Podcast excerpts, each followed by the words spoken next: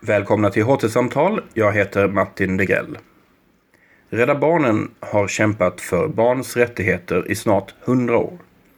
Organisationen Save the Children startades i efterdyningarna av första världskriget i England och en svensk motsvarighet följde kort därefter. I den här föreläsningen från Humanist och teologdagarna 2017 berättar Lina Sturfelt, lektor i mänskliga rättigheter, om svenska Rädda Barnens verksamhet under mellankrigstiden. Tack så mycket och välkomna hit. Idag ska jag tala på temat att rädda barnen är att rädda framtiden som också var Rädda Barnens första slogan och som myntades av Ellen Key. Och eh, jag ska prata om detta utifrån ett pågående forskningsprojekt som jag har som handlar om svenska Rädda Barnen och mellankrigstidens humanitära insatser och rättighetstänkande. Och jag ska säga någonting om hur det här med barn, rättigheter, krig och mänsklighetens framtid hängde samman i Rädda Barnens praktik och teori under det tidiga 1920-talet. Och Rädda Barnen bildades då i efterdyningarna av första världskriget och krigskontexten skulle jag hävda är helt central för att man ska kunna förstå den här organisationens uppkomst och dess tidiga historia. Mänskliga rättigheter som fenomen brukar ofta förknippas med andra världskriget och eh, förintelsen.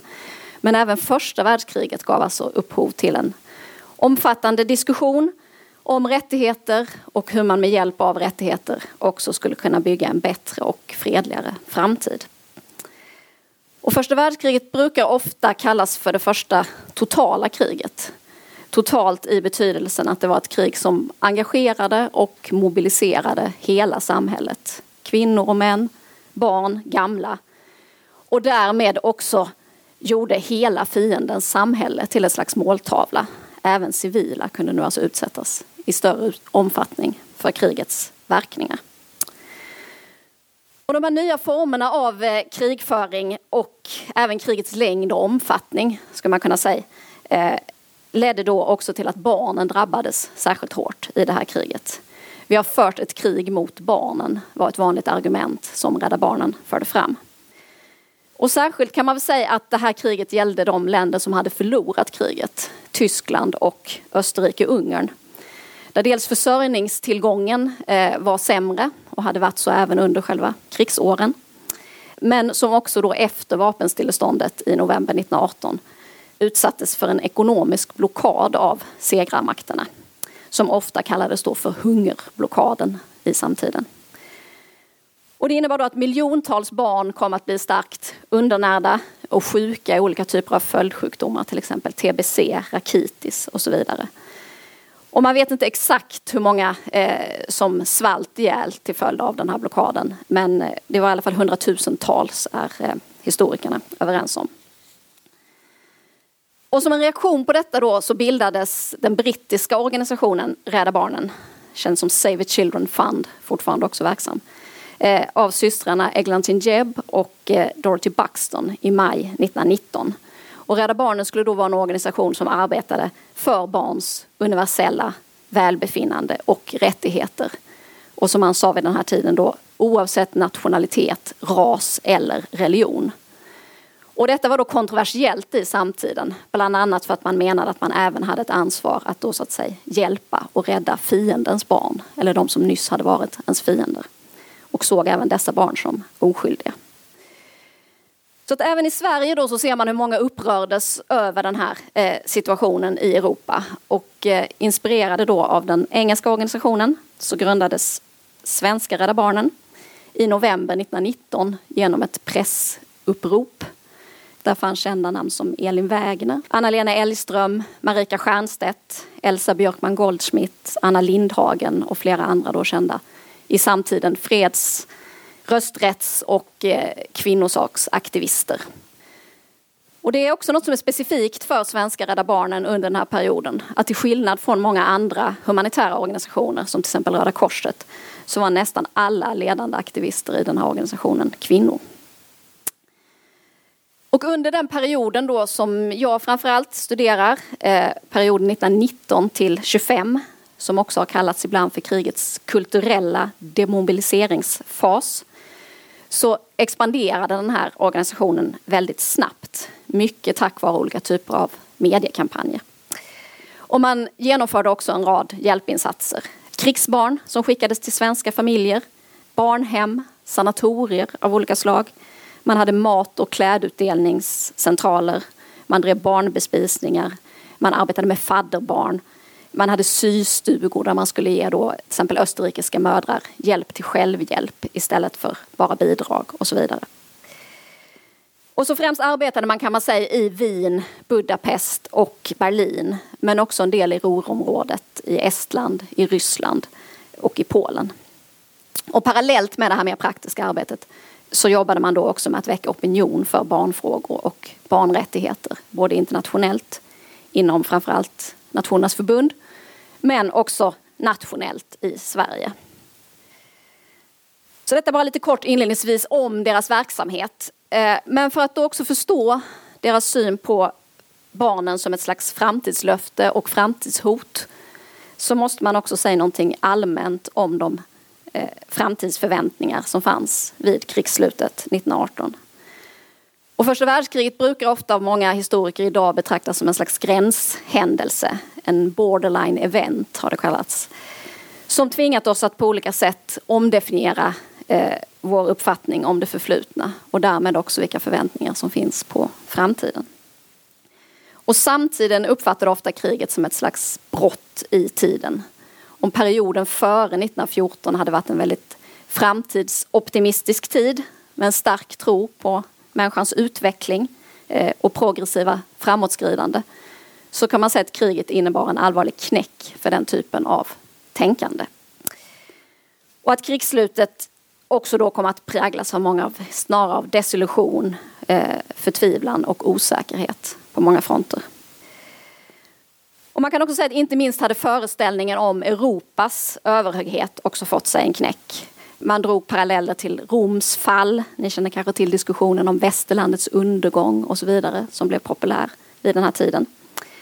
Och ett annat tidstypiskt begrepp eh, var den förlorade generationen som kunde syfta både på den generation ungdomar som hade dött i skyttegravarna och på andra håll men också på de desillusionerade överlevarna.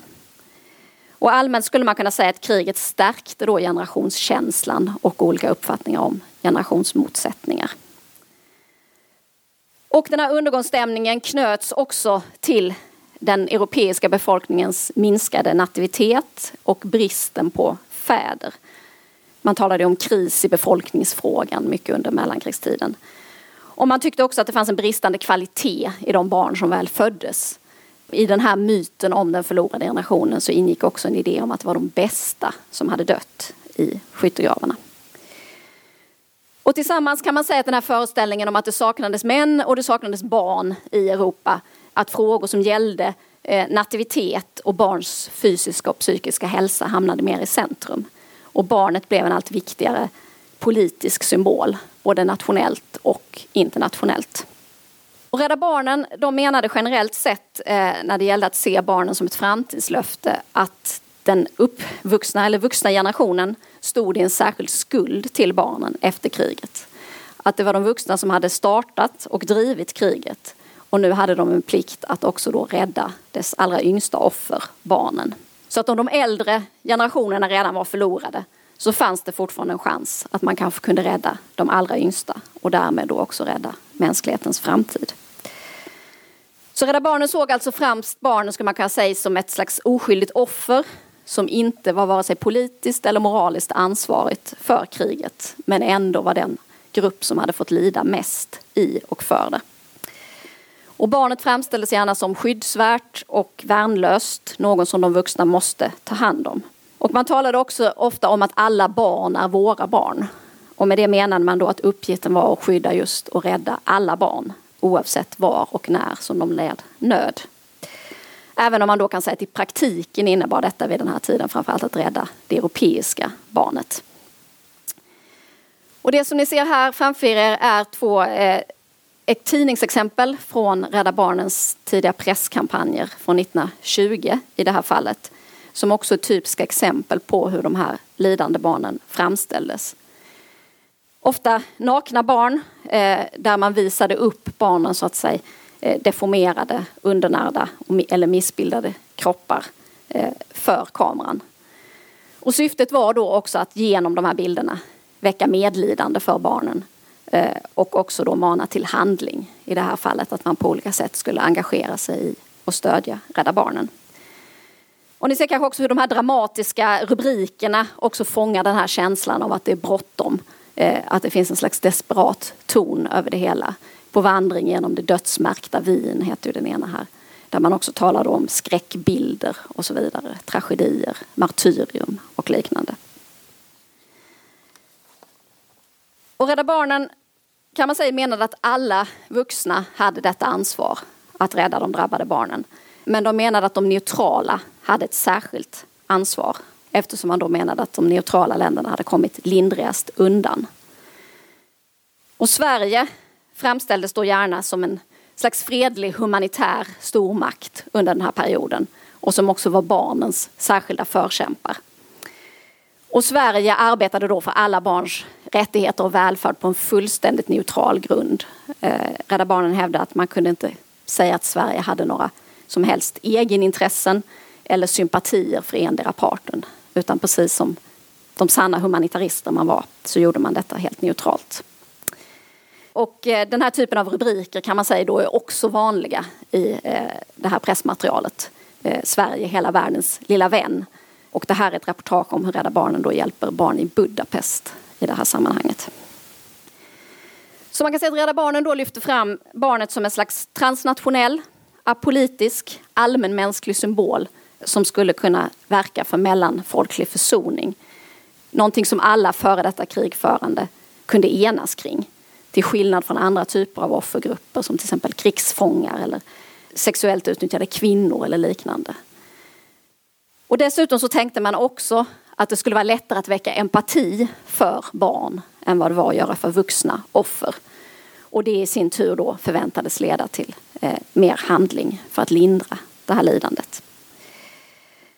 Och jag har redan sagt att man sa att rädda barnen också var att rädda framtiden. Så barnen betraktades inte bara som oskyldiga utan också som några som var lättare att läka och rekonstruera än de vuxna. De var mer formbara och de var mindre befläckade som man sa av till exempel nationalism. Så att man kan säga att om bara organisationer som Rädda Barnen fick tillräckligt med resurser och möjligheter att rädda de här barnen så menade man att minnet av de här insatserna också skulle verka fredsbevarande och leda till större mellanmänsklig förståelse. Ingen skulle i framtiden, menar man, vilja gå i krig mot ett land eller en folk, ett folk som hade hjälpt en när man var ett behövande barn. Så att man såg det som den mest lönsamma investeringen i ett ökat internationellt samarbete och förståelse och en säker väg till att slippa framtida liknande konflikter. Så man kan säga att det här att ta emot ett österrikiskt krigsbarn i sitt hem i Sverige eller donera kläder eller göra någonting annat. Eh, det blev också ett slags fredsbyggande för framtiden. Och barnen var då inte bara barn utan också ett slags vuxna i vardande, framtidens medborgare. Och med deras hjälp så tänkte man att Europa då skulle överkomma olika känslor av nationellt hat, hämndkänslor och så vidare. Och man kan säga att detta var den mest dominerande bilden, barnen som ett framtidslöfte, barnen som en framtida fredlig världsmedborgare hos Rädda Barnen. Men i den samtida diskussionen så fanns det också en slags rädsla för vad de här krigsskadade barnen skulle kunna bli om och när de växte upp. Och Rädda Barnen eh, arbetade också med och rapporterade flitigt om vad man kallade så kallade vilda barn. Som man då menade levde likt djur på gatorna i storstäder som Wien, Odessa, Berlin och så vidare. Och som då var föräldralösa barn eh, som missbrukade, levde på prostitution, stöld och så vidare. Och den här ökade till exempel ungdomsbrottsligheten kopplades då starkt samman med kriget och att man också kanske skulle få en uppväxande generation som saknade alla kunskaper om rätt och fel. Och tanken var då att världskriget hade verkat också avtrubbande på de här barnen. De hade fått se och erfara saker som de var alldeles för unga för att uppleva. Och detta hade skadat både barnens kroppar men också deras sinnen. Och detta kan man säga också fick ytterligare näring då i samband med ryska revolutionen snart efter kriget och de flyktingströmmar som det satte igång. Och det fanns en oro för att de här vilda barnen då också skulle sprida revolutionen till Centraleuropa. Och detta skulle då innebära Europas definitiva undergång. Så även de här barnen måste tas om hand och göras till goda framtida medborgare, gärna i Sverige. Till sist då, hur knöt Rädda Barnen ihop den här tanken på barnens lidande eh, med behovet av att definiera och kodifiera barns specifika rättigheter? Och som vi redan har sett här då så hade man en eh, syn på att världskriget hade påverkat barnen mest och väldigt negativt. Och det var viktigt då också för Rädda Barnen i sitt opinionsarbete att de här barnen skulle erkännas som krigsoffer. Att deras lidande var direkt relaterat till kriget. Och genom att se barn som krigsoffer så öppnades också en väg att se dem som särskilda rättighetsinnehavare. För under och historiskt före kriget så hade rättighetstänkandet knutits väldigt hårt till det nationella och till medborgarskapet. Men under mellankrigstiden så kom rättigheter mer att kopplas till specifika grupper som hade lidit i kriget oavsett vilken nationell tillhörighet de hade. Till exempel krigsinvalider eller minoritetsrättigheter eller liknande. Och man kan säga att Rädda Barnen då försökte göra detsamma eh, med barnen som grupp. Och 1924 eh, så antog Nationernas förbund eh, den så kallade Genèvedeklarationen om barnets rättigheter. Eh, och det var den första deklarationen någonsin om barns rättigheter och den var till stor del framarbetad av Rädda Barnens internationella union där också svenska Rädda Barnen var en viktig aktör. Och här ser vi de fem punkterna som finns med i den, i den eh, svenska texten och där ser vi mycket av det som jag här har pratat om fokus på barnens kroppsliga och andliga utveckling. Att barn var värnlösa och oskyldiga och måste tas om hand och eh, hjälpas. Vilda och vilseledda måste ledas till rätta och så vidare. Att barnet eh, också skulle eh, skyddas för utnyttjande eh, och uppfostras till medmänsklighet och goda medborgare för framtiden och freden.